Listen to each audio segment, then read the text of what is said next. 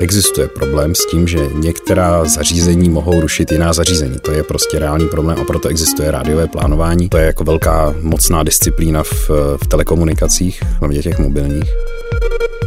Celá ta věc je jako vlastně hrozně hloupá, jo, protože testy, jak moc dochází k vzájemnému rušení těch mobilních sítí a těch rádiových výškoměrů, tak ty byly dělaný několik let. Zjistilo se, že jako k ničemu nedochází. Letos to bylo asi nejvíc vidět, že to je jako autosalon, jo? Tam, jako dokonce tam některé automobilky vyloženě na veletrhu, který se jmenuje Consumer Electronics Show, na spotřební elektroniku, tak tam jako představili nový auta, takže auta budou spotřební elektronika nejspíš do budoucna, což proč ne? Já jsem byl jako velký kritik toho, jakým způsobem český operátoři fungují. A myslím si, že oprávněně. Jsme měli jako služby, které byly za relativně hodně peněz, jsme měli relativně špatné služby ve smyslu, jako řekněme, hodnoty těch služeb, ne, že by jako internet nefungoval, tak to samozřejmě jako na tom zase naopak operátoři byli dobře, ale k čemu ti je, že funguje síť, když máš jako k dispozici jeden gigadat, že? Peak tečka cz Peak tečka cz Peak tečka cz Váš podcast ze světa biznisu. Není to dlouho, co americké telekomunikační společnosti A T and T a Verizon Communications oznámili odložení spuštění nové mobilní sítě páté generace v okolí některých letišť kvůli možnému ohrožení letecké dopravy. Tamní aerolinky varovaly, že nová pět gé síť by mohla ovlivňovat zařízení v letadlech a způsobit rozsáhlé výpadky v létání. Požadují proto, aby byl provoz sítě v okolí letišť zakázán. O bezpečnosti pět gé sítí a možných rizicích se přitom diskutuje již několik let. V kontextu se současným děním v U S A si o nebezpečnosti či bezpečnosti pět gé sítí i dění v telekomunikacích budu povídat v dalším podcastu Peak tečka cz s Ondřejem Malým, což je můj dřívější kolega, novinář, bývalý člen rady ČTÚ a nyní konzultant v oblasti telekomunikací. Peak tečka cz Peak tečka cz Vítej v podcastu. Ahoj Libor, a hezký den všem. Ono tak, když se teda podíváme na to dění kolem těch pět gé sítí v U S A, tak jsou bezpečné, nebezpečné? No, jsou bezpečné.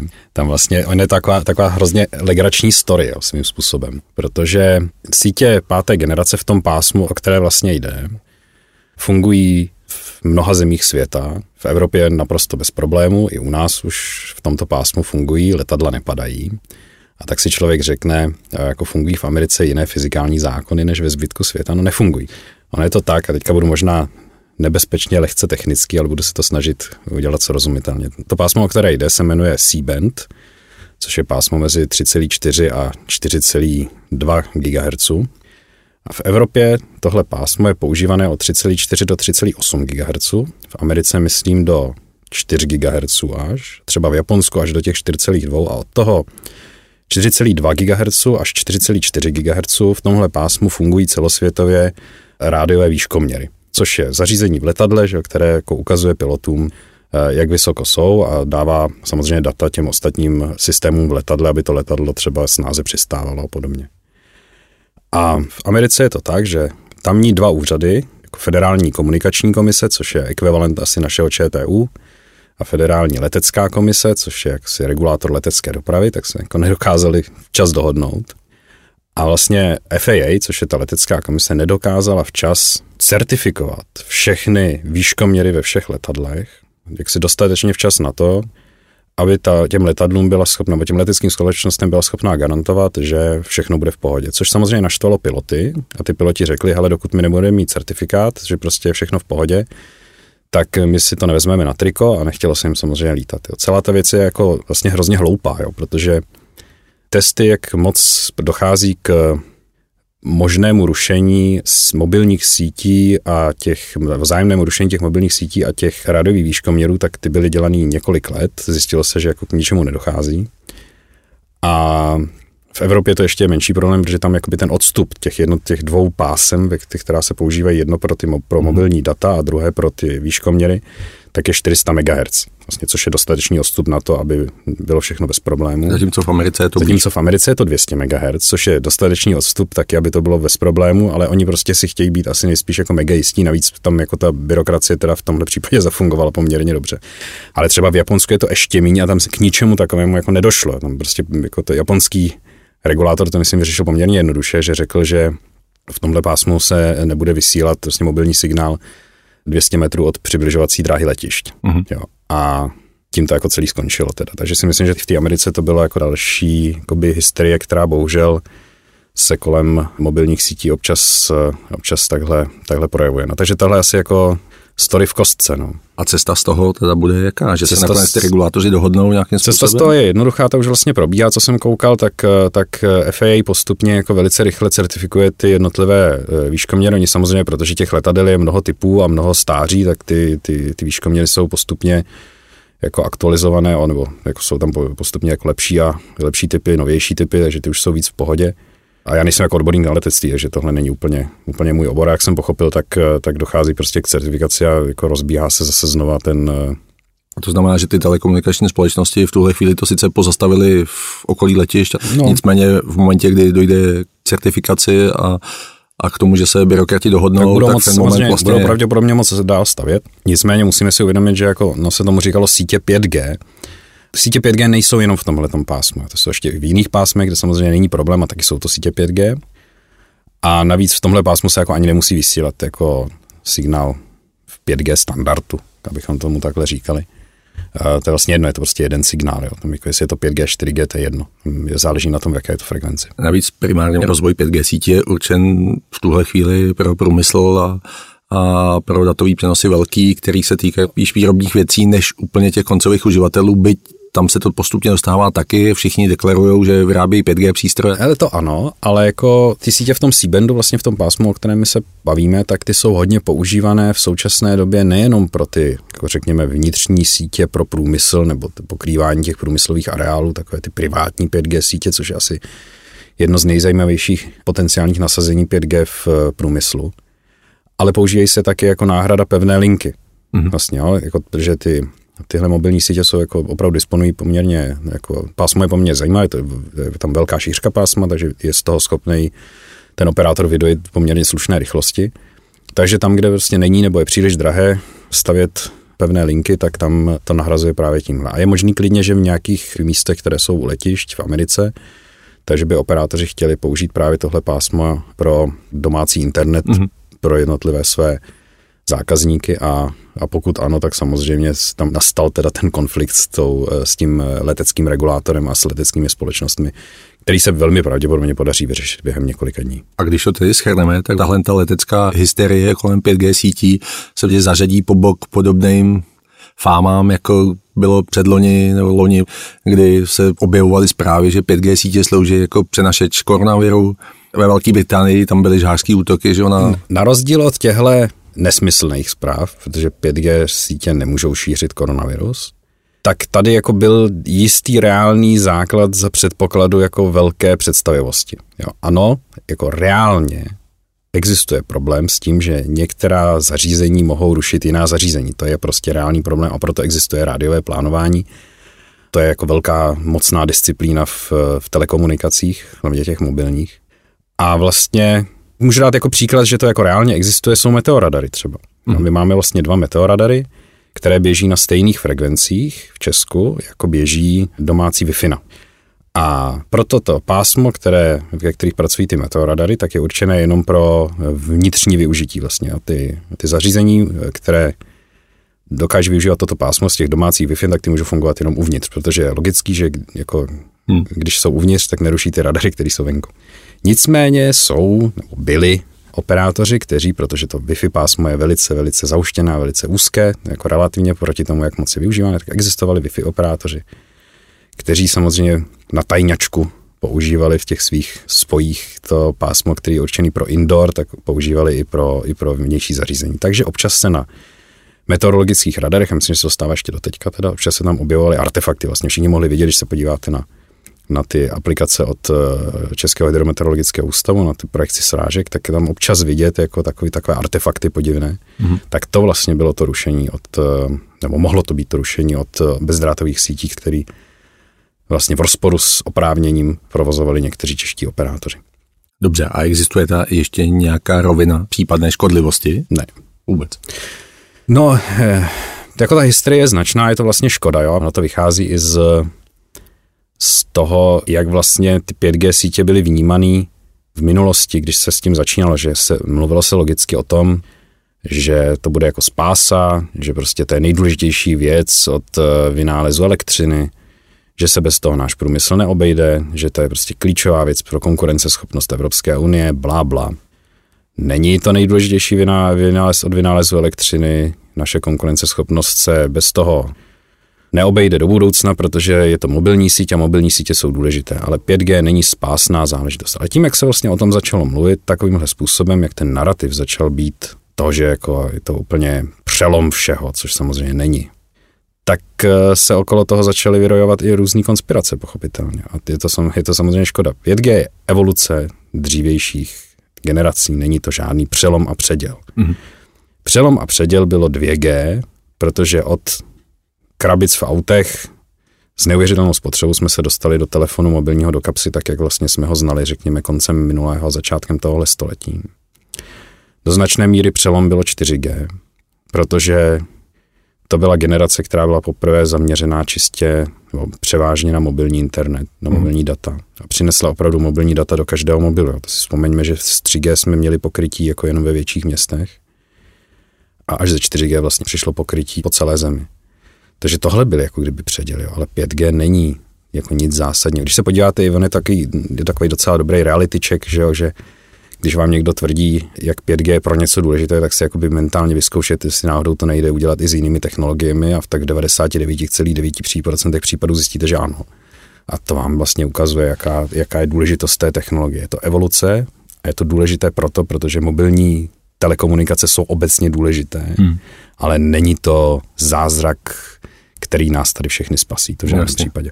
V loňský proces jsem tady měl jako hosta pana docenta Bečváře z ČVUT, který se zabývá vývojem pět G sítí. On už hovořil, že když dělá šest G sítě, uvažuje o tom, že dělá jako de facto sedm G sítě, sedmou generaci, ale vzhledem k tomu, že to ještě v takových plenkách a teprve se to vyvíjí, tak je to prostě další vývojový stádium.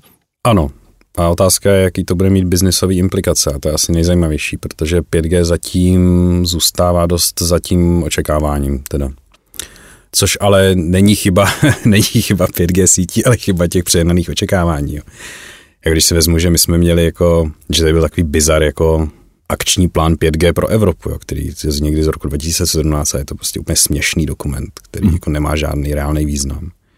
Což samozřejmě nebrání úředníkům v Evropské komisi, aby ho nechtěli teď aktualizovat, to nevím o co teda. Mm-hmm. Ale jo, jsou různý závody, že jo, říká se, že prostě my musíme mít pět G, protože jinak prohrajeme s Čínou. Jo, tak to nevím, jako, jaký je teda ten závod, v čem to teda soutěžíme vlastně, jako jak já na můj spokojený život, jaký má vliv to, jestli nějaký Číňan v Šanghaji má pět G připojení ve svém mobilu a já ne, to jako... tak je docela otázka asi. No. Takže je to takové smutné, ty, ty, že ty očekávání vlastně byly tak strašně obrovský a ta realita je, řekněme, normální. No. A když se udržím u té reality, o které, které se bavíme, tak i v kontextu s americkým děním, tak nedávno skončil veletrh C E S v Las Vegas, veletrh spotřební elektroniky, kde tyhle ty pět G sítě a obecně trendy v telekomunikacích jsou vždycky velkým, velkým tématem a řeší se to, tak v kontextu tohohle, toho, jaká je ta realita v kontextu toho dění na tom C E S u. Hele, C E S byl strašně zajímavý pro mě, protože tam, tam vlastně bylo hezky vidět, jak, jak se vyvíjí trh jinam, než by si jako leckteří výrobci telekomunikačních technologií přáli, protože ti výrobci spotřební elektroniky a elektroniky obecně jsou jako racionální. Ten C E S byl teďka, a už jako je delší dobu možná, ale letos to bylo asi nejvíc vidět, že to je jako autosalon, jo? Tam, jako dokonce tam některé automobilky vyloženě na veletrhu, který se jmenuje Consumer Electronics Show, jo? Na spotřební elektroniku, tak tam jako představovali nový auta, jo? Takže auta budou spotřební elektronika nejspíš do budoucna, což proč ne. Ale ty auta měly, samozřejmě byly připojený k, k internetu mobilnímu, měly hromadu, v sobě hromadu elektroniky, hromadu pomocníčků pro to autonomní řízení, ale drtivá většina toho, té debaty se točila kolem toho, kolik vlastně výpočetních operací a kolik všeho se uskuteční v tom autě. Mhm. Jakože to není tak, že to auto by bylo připojené do nějakého cloudu, jo, a ten cloud by mu, jako mu přidával plyn a z cloudu by se brzdilo. Jo. To ne, to samozřejmě jaký nikdo asi by nechtěl, jo, protože máme jako rozum, jako lidi. Ale bylo to o tom, kolik... To je jenom, to je jenom otázka času. No já si myslím, že to není ani... Prostě podle mě je to jako nesmyslný, ale Ale bylo to přesně o tom, jako kolik vlastně výpočetní síly se musí schovávat v tom automobilu, aby byl, aby jako ty pomocníci při řízení, ty, jak se mu říká, ty asistenční systémy, mm-hmm. asistenční systémy, tak aby fungovaly. A tam vlastně bylo krásně vidět, že ta debata se opravdu točí okolo toho, aby jako jaký procesory budou ty auta pohánět, jako jaká výpočetní síla bude v tom automobilu, a ne o tom, k čemu to auto bude připojené. Jo, tam vlastně jako já jsem prohlížel si jako různý tiskový konference, co tam byly, jako zprávy o tom a tak. A tam vlastně o pět G se moc nemluvilo. Mm-hmm. Jo, tam se mluvilo opravdu, jako nejvíc, nejvíc se tam řešilo, jako samozřejmě polovodičová krize a kolik bude v autech v budoucnosti čipů, jestli tam bude vlastně jako dneska, že ty výrobci vlastně si nakupují hromadu různých čipů od hromady různých výrobců, anebo jestli tam bude jako jeden velký procesor, který bude ovládat všechno, hmm. když to řeknu jako velmi zjednodušeně. Tak, tak se řešilo jako tohle, ale ne, neřešilo se, k čemu to auto bude připojené, protože to připojení se řešilo jenom jako v kontextu toho, jestli je vlastně možný na zadních sedadlech toho auta mít Netflix. Mm-hmm. A zjistilo se teda, že jo, že jo, samozřejmě. Takže taková ta konektivita těch aut, o kterých se hovoří, a což má být taky jeden z těch cílů, na co využijí vlastně ty sítě pět G, no, aby no, ty auta byly schopny no, spolu jakoby komunikovat, no, ale oni jsou schopni, smart cities a tak dále. Schopni, oni, jsou... oni jsou schopni spolu komunikovat a na to nepotřebují pět G, ale... Není to tak, že ty auto by muselo být permanentně připojený k vysokorychlostnímu internetu a furt by něco vysílalo a furt by něco přijímalo. Protože tam už jako jsme, pokud by jako byla bezpečnost a fungování toho autonomního vozidla závislá na tom, jestli je permanentně a zabezpečně připojený, tak pak se už bavíme o úplně jiných, jako, hmm. úplně jiných potřebách, které by byly kladeny na operátory ohledně třeba jednolitosti a souvislosti no, toho, toho signálu a toho, té dostupnosti těch služeb, mm-hmm. což nikdo nezaplatí. Jo, protože dneska že fungujeme, jako všechny mobilní sítě v zásadě fungují na principu jako best effort, že ten operátor se vám snaží jako dodat nějakou službu, ale nikde vám ji negarantuje. Mm-hmm. Ještě něco dalšího tě zaujalo na cestu, kde těch aut? Nebo tam byly jenom auta? Hele, mě nejvíc vlastně zaujaly jenom ty auta, no. Ale jestli máš něco ještě jiného, tak... Ne, mě v tuhle chvíli tak nic nenapadá. Mě, a souhlasím s tebou, že cest nejen letos, ale už v posledních letech to bylo primárně o autech a o tom, jak jsou nadupaný čipama. Ale letos ještě jako samozřejmě a stejně jako loni, to je byla ta smut, bylo to prostě smutný z důvodu toho, z důvodu té korony, že já jsem tam byl naposledy v roce dva tisíce deset a to bylo prostě, jako tam byl zilion lidí, jo, to bylo úplně strašlivý. Jo. Vlastně je to veliký a dá se s tím možná v té oblasti jako technologický se s tím dá samozřejmě srovnat třeba Mobile World Congress v Barceloně, jo, který jak je chmurnej docela teďka z důvodu té korony, že jo. Ale tohle vlastně já jsem asi nejsmutnější. Já si myslím, že, že ta éra těch velkých veletrhů, jak se říkalo, že jako je s ní už amen, jo, protože tyhle kontraktačně předváděcí akce jsou, nakonec mají smysl. Oni mají smysl asi v podobě, jaké to byl kdysi Invex nebo Cebit, že jo. No, ty jsou jako mrtví. Ale zrovna třeba ten kongres v Barceloně je asi furt důležitý, hlavně pro, vlastně pro ten mobilní svět. Tak ono se do jistý míry ukázalo, že to lze udělat i na dálku, že, jako, že ono to svoji návštěvnost má. To lze, jenomže když bydlíš v Praze a je poslední týden v únoru a ty chceš letět do Barcelony, kde je dvacet stupňů a sluníčko a v Praze je jako třeba minus tři a zataženo, tak se ti vyloženě chce na ten veletrh prostě. To jako jo, to souhlasím. Peak tečka cé zet Peak tečka cé zet Přenesme se k dalšímu tématu a to je situace v telekomunikacích v Česku. Tak můžeš se na to koukat z pohledu novináře, současného konzultanta, to, co děláš, i z pohledu bývalého člena Rady Českého telekomunikačního úřadu, tak když bys to měl nějakým způsobem ze všech těchto úhlů probrat. Hele, já vlastně jako, já jsem vlastně čím dál tím spokojenější, jo, protože... A to bude to znít jako divně, protože já jsem byl jako velký kritik toho, jakým způsobem český operátoři fungují. A myslím si, že oprávněně. Jo. My jsme měli jako služby, které byly za relativně hodně peněz, jsme měli relativně špatné služby ve smyslu, jako řekněme, hodnoty těch služeb, ne, že by jako internet nefungoval a tak, to samozřejmě jako na tom zase naopak operátoři byli dobře, ale k čemu ti je, že funguje síť, když máš jako k dispozici jeden gigadat, že? Takže tam byl problém, problém s tím, že za, za svoje peníze dostávali lidi poměrně nízkou hodnotu. A tohle se všechno vlastně změnilo dost razantně v roce dva tisíce devatenáct. A tehdy přišel T-Mobile s plánem, který se jmenoval neomezené léto, kdy vlastně všem zákazníkům, kteří měli nějaký datový balíček, tak zapnul neomezený data. Výsledkem bylo asi sto procent nárůst dat v síti, jako provozu, ty lidi zjevně jako přestali se starat o to, jestli jako mají nějaký limit nebo nemají, protože ho neměli, že?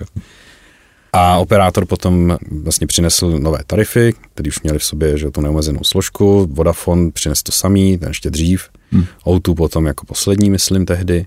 A pak se vlastně začali postupně v roce dvacet dvacet předhánět, jako kdo bude mít lepší tarif, plus ještě samozřejmě, když, byl, když byla korona, tak musím říct teda, že jestli se nějaký sektor choval docela zodpovědně, tak to rozhodně byly telekomunikace, kdy, kdy vím, že jako menší český operátoři navyšovali třeba firmám, který neměli dostatečnou kapacitu připojení nebo neměli objednanou dostatečně dobrou službu, tak jim prostě relativně zdarma nebo za nějakou mizivou cenu prostě jako pomáhali.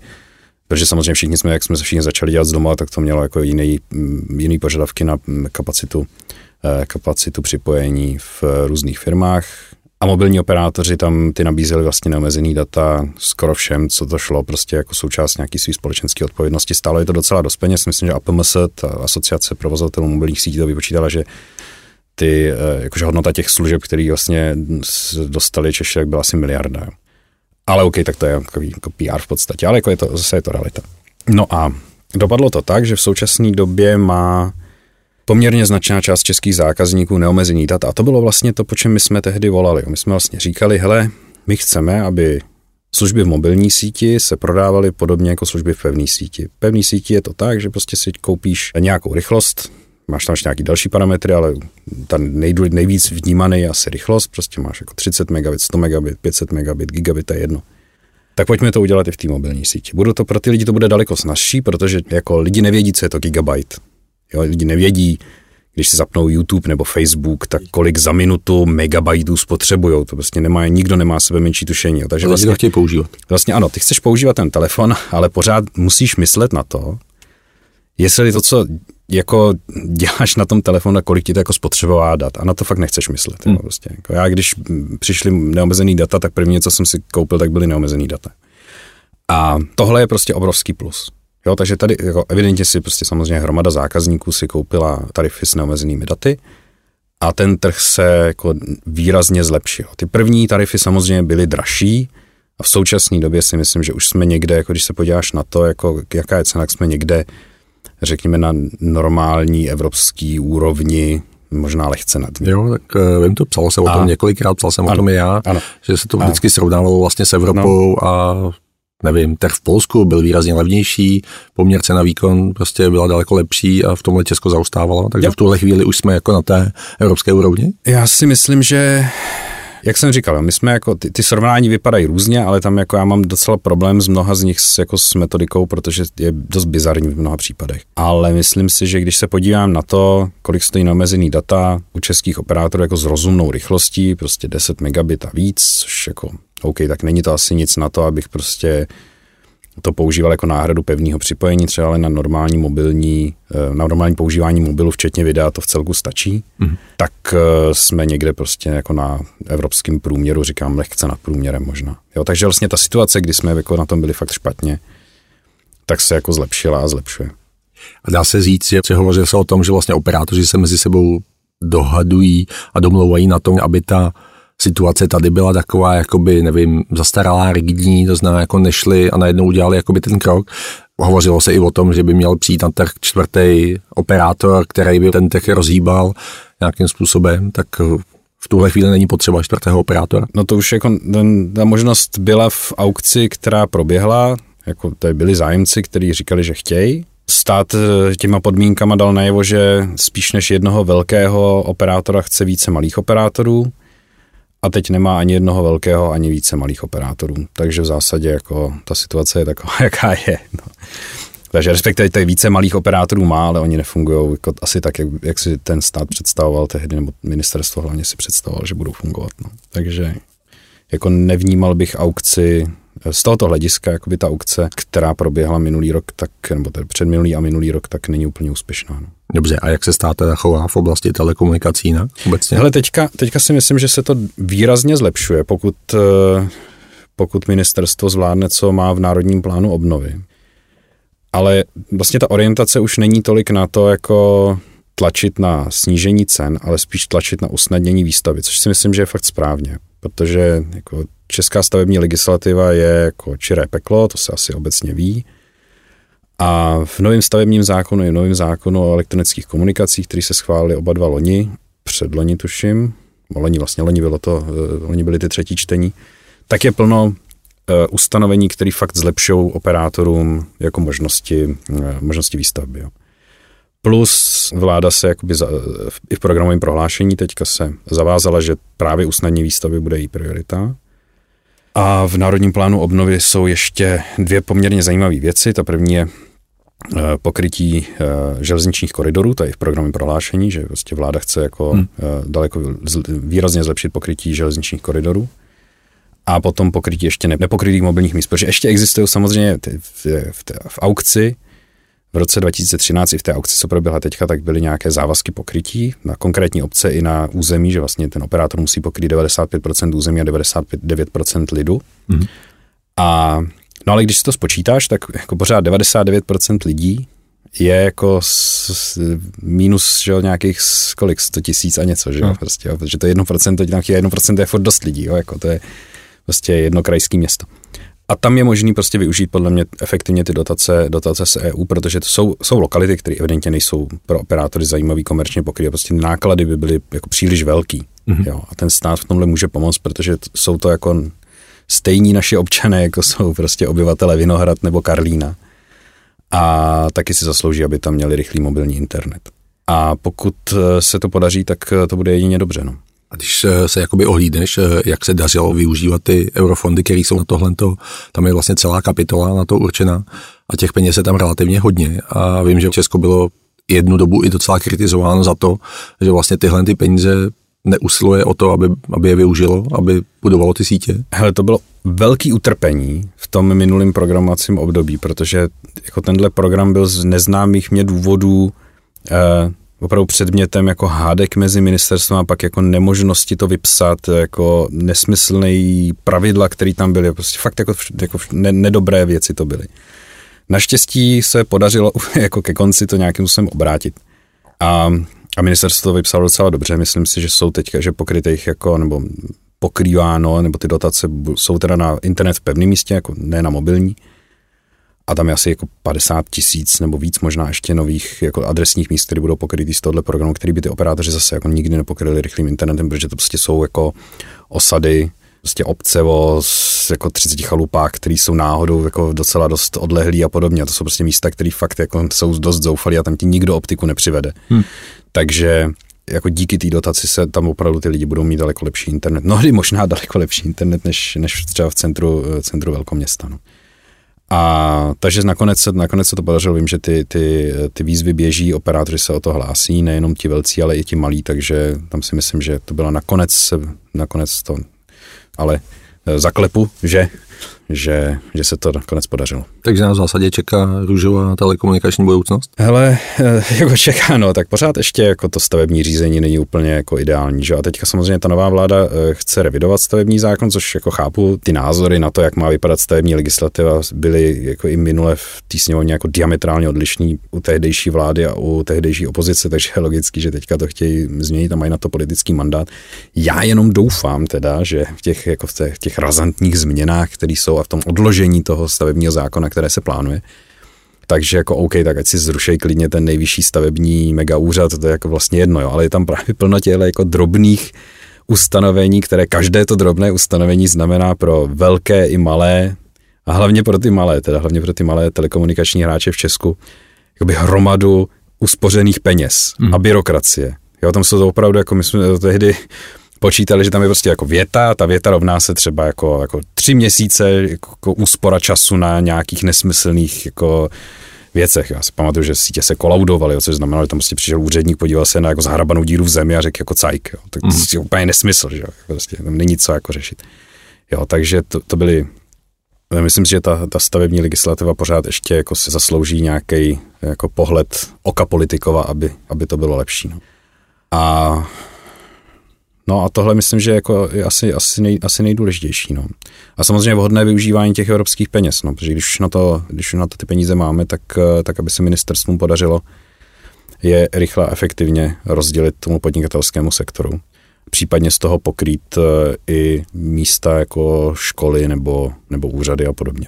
Nicméně z uživatelského hlediska nás, běžných občanů, spotřebitelů, tak v zásadě nás... Hele, já si nemůžu pomoct, jako já si myslím, že ta situace se prostě už hodně zlepšila, no. A myslím si, že je to, je to i vidět z toho, že, že jako už to není takový téma, jako to bylo. A myslím si, že je to, že je to vlastně jakoby dobře, jo. Ty lidi už mají teďka, jako když si vezmeš, tak co se všechno podařilo, jo. Tak máme neomezený data, máme, jo. Ty ceny se snížily, snížily. Jo, možnost přechodu k operátoru. Já když jsem začínal v úřadě, tak jako běžný byly úvazky na dva roky, dneska už žádný úvazky na dva roky neexistují, respektive jako ten zákon je umožňuje, ale umožňuje jako bez sankce vlastně tomu zákazníkovi zdrhnout po nějakých asi, kolik to je, šest týdnů, nebo tak nějak, nebo možná čtyři dny, já nevím přesně, to už si nepamatuju, ale prostě jako nějaký relativně krátký době zdrhnout bez sankce, takže fakticky ty úvazky na dva roky už nedávají žádný smysl a ty operátoři je nepoužívají logicky. No a tohle jako je všechno, ten trh jako rozpohybová, nebo dává to možnost tomu zákazníkovi, aby když se chce starat, tak aby se staral, jo. Jako, já už nedokážu jako říct těm lidem, aby se starali, jo, ale mají, když se budou snažit, když budou chtít, tak mají tu možnost, aby jako optimalizovali tu svoji spotřebu, aby sledovali jednotlivé nabídky a aby nutili ty operátory k tomu, aby jako si více konkurovali. Já si myslím, že ta konkurence už teďka je jako docela, docela dobrá, no. Říká host podcastu Peak tečka cé zet Ondřej Malý, současný konzultant v oblasti telekomunikací a můj dřívější kolega novinář. Ondro, díky za tvůj čas a za příjemné povídání. Taky děkuji a přeji hezký den.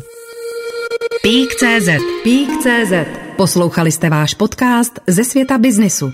Další ekonomické a biznisové zajímavosti najdete na Peak tečka cé zet.